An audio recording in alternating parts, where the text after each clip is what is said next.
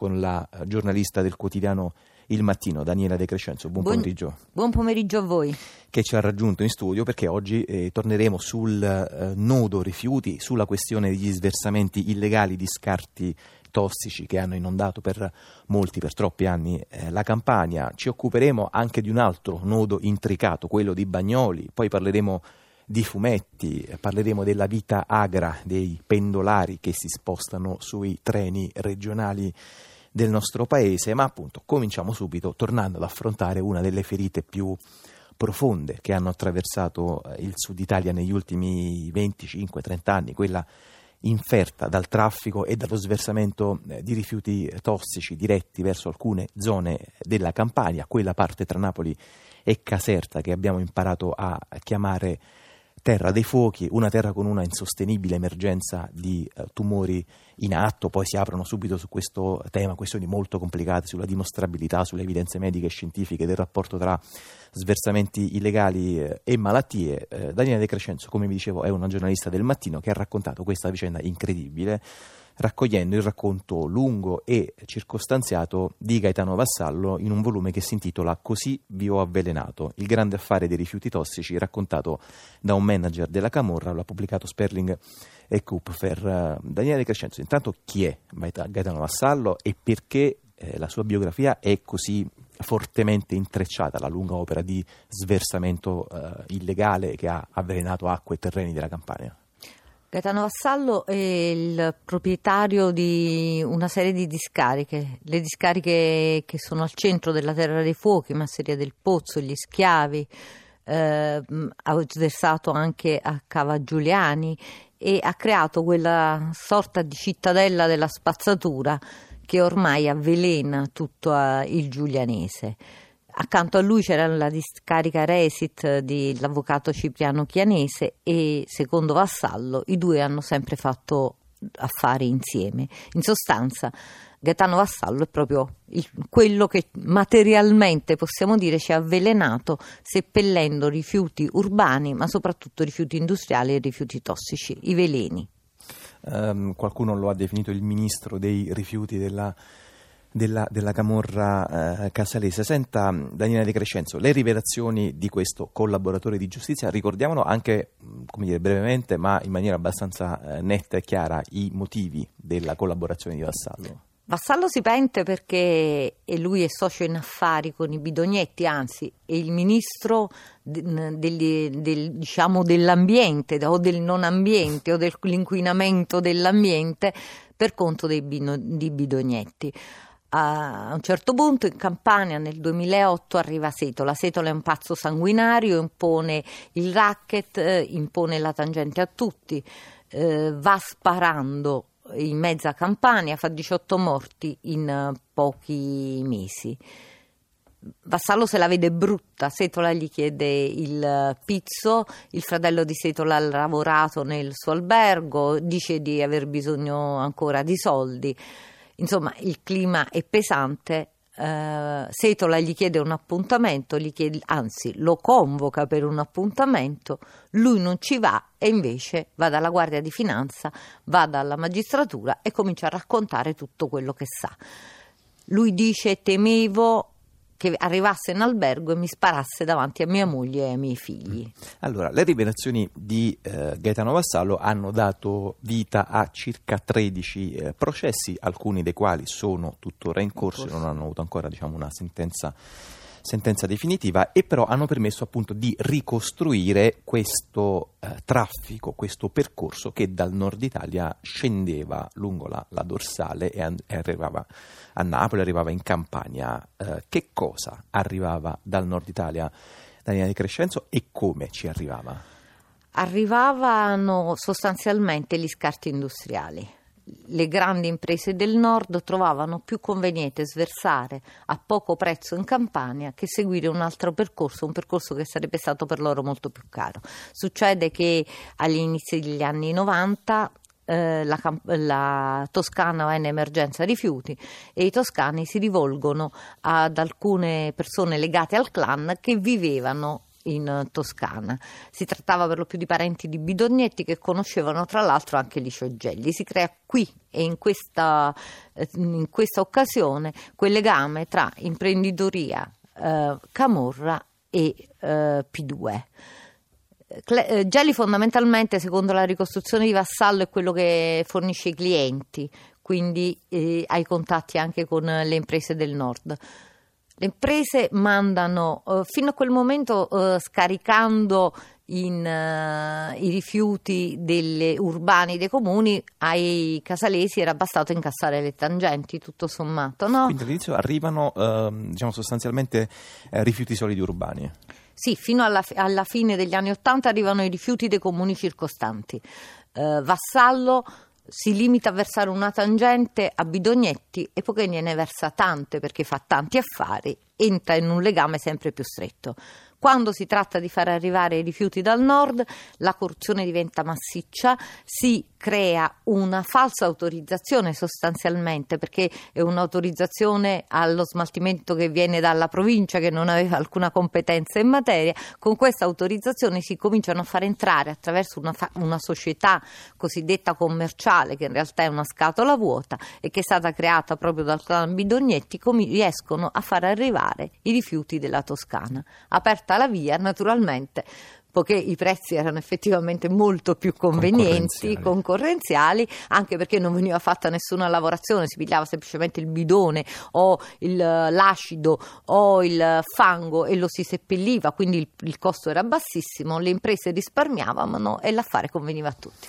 Allora, così comincia a accumularsi questa uh, pressoché infinita, velenosissima stratificazione di residui di concerie, oli, come si dice, esa- esausti dei veicoli eh, rottamati, scorie di lavorazioni industriali, ceneri e fanghi, tant'è che a un certo punto eh, una cosa tra molte cose sorprendenti che racconta Gaetano Vassallo cominciano a sparire addirittura fisicamente i topi dai dintorni delle discariche.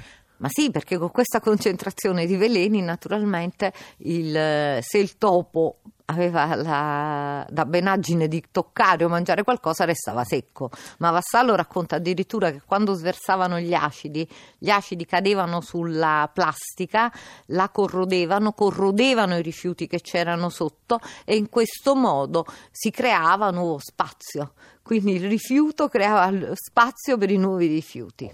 Senta Daniele Crescenzo, iniziamo però adesso anche un po' il racconto e l'analisi delle responsabilità, partendo da un presupposto, cioè che eh, sarebbe dire, un po' da anime candide pensare che tutto questo è successo soltanto perché c'erano i, eh, gli interessi dei cattivi, dei camorristi del clan. Eh, nella sua lunga intervista lei ha raccolto, appunto, credo nel luglio del 2014, una appunto, confessione fiume di eh, di Gaetano Vassallo in carcere. Prima eh, aveva pubblicato un'intervista, poi insomma credo che il materiale fosse piuttosto interessante dal punto di vista. Sì, poi ci siamo sentiti anche, lui mi ha mandato per molte settimane delle puntate di questa sorta di racconto degli orrori e quindi tutto è confluito poi in un libro. Ecco, lei che idea si è fatta? Diciamo, chi è che ha chiuso gli occhi, chi è che ha girato la testa dall'altra parte, che cosa emerge da questo punto di vista dal racconto di Gaetano Vassallo? Ma guarda, sarebbe molto più facile dire chi non ha chiuso gli occhi. Nel racconto di Vassallo, Vassallo è chiaro. I veleni, ecco, il veleno di cui io parlo è il veleno dei rifiuti, ma è anche e soprattutto, secondo me, il veleno della corruzione. Noi ci troviamo di fronte a un racconto che è sconcertante per certi versi, perché sostanzialmente alla domanda lei ha mai minacciato nessuno? Vassallo mi ha guardato sbalordito e dice perché io pagavo.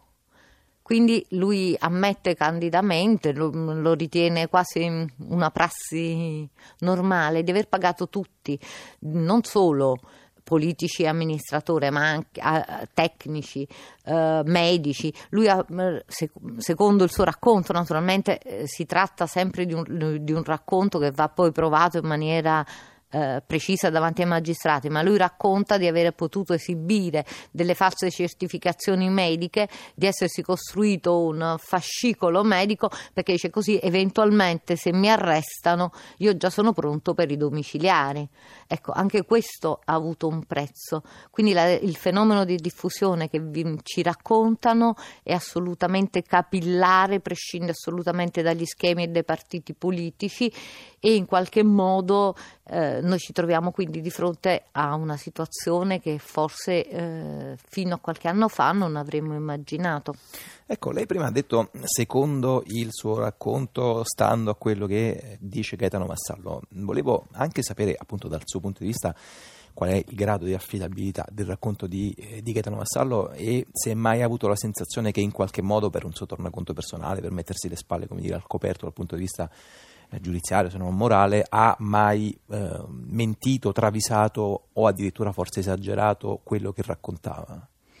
Ma eh, il racconto di Vassallo è molto dettagliato il dato obiettivo che noi abbiamo è questo, lui è una persona che ha agito in prima persona. Per i collaboratori di giustizia questo è un criterio fondamentale perché da un lato abbiamo quelli che raccontano le cose che hanno fatto loro, dall'altro quelli che raccontano cose che gli sono state raccontate. Quindi Vassallo è un testimone di prima mano, è uno che racconta sostanzialmente quello che lui ha fatto quello che lui ha visto in questi vent'anni e più di carriera da manager camorrista.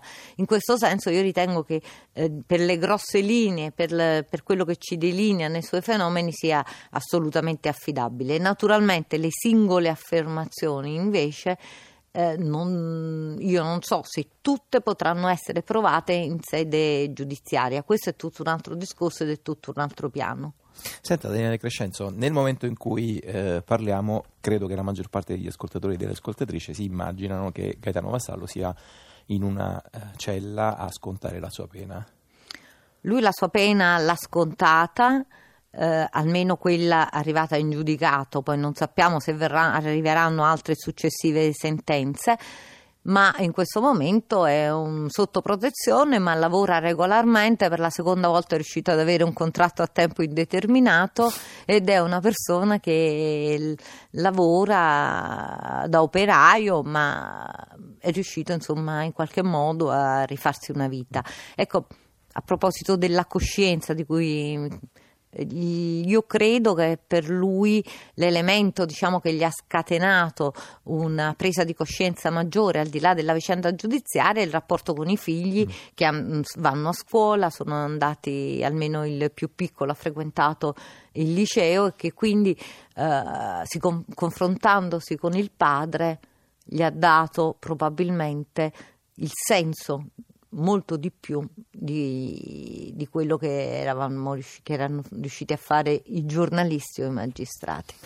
Stiamo parlando con Daniela De Crescenzo, cronista del quotidiano Il Mattino, che ha appena pubblicato presso la casa editrice Sperling e Kupfer Così vi ho avvelenato, che è un eh, racconto, confessione di eh, Gaetano Vassallo, l'imprenditore che era legato al clan dei Casalesi e che è stato uno dei protagonisti, se non addirittura il protagonista principale dello, del traffico e lo, dello sversamento illegale di rifiuti nella, nella terra dei fuochi. Senta, Daniele Crescenzo, lei prima ha citato Giuliano e da Giuliano viene anche eh, il magistrato italiano per eccellenza probabilmente Raffaele, Raffaele Cantone che sulla questione della, della, terra dei fuochi è abbastanza eh, come dire non, adesso non dirò dubbioso ma ci va con i piedi di piombo. Le riporto questa dichiarazione eh, di Raffaele Cantone eh, laddove il magistrato dice eh, attenzione, si è fatto un collegamento acrobatico tra i rifiuti interrati e l'insorgenza dei, tum- dei tumori, un collegamento smentito dai tecnici e ne è venuto fuori un pasticcio incredibile. Uh, io credo, mm, innanzitutto una premessa, uh, il dottor Cantone è quello che avvia diciamo, le indagini moderne, cioè il secondo filone di indagini sugli sversamenti illegali, perché lui individua il legame degli orsi con la malavita organizzata e quindi le infiltrazioni nel consorzio di bacino CEI 4 e partendo dagli orsi e poi Michele Orsi verrà ucciso, non dimentichiamocelo, proprio da Setola. Eh, partendo da questo, diciamo, da, quindi da un'indagine proprio del dottor Cantone e dal dottor Milita, si arriva a eh, dipanare il nodo degli sversamenti illegali in epoca commissariale, perché è questa l'altra cosa secondo me grave da sottolineare. L'illegalità non si ferma quando è lo Stato a gestire direttamente la questione rifiuti. Anzi, secondo Vassallo, addirittura la situazione peggiora perché loro riescono a guadagnare un numero infinito di volte, magari anche rivendendo sempre gli stessi materiali al commissariato e comunque le discariche restano le stesse non solo, a un certo punto la Camorra diventa veramente socia dello Stato, infatti la società degli orsi diventa eh, la parte privata di una società partecipata dallo Stato.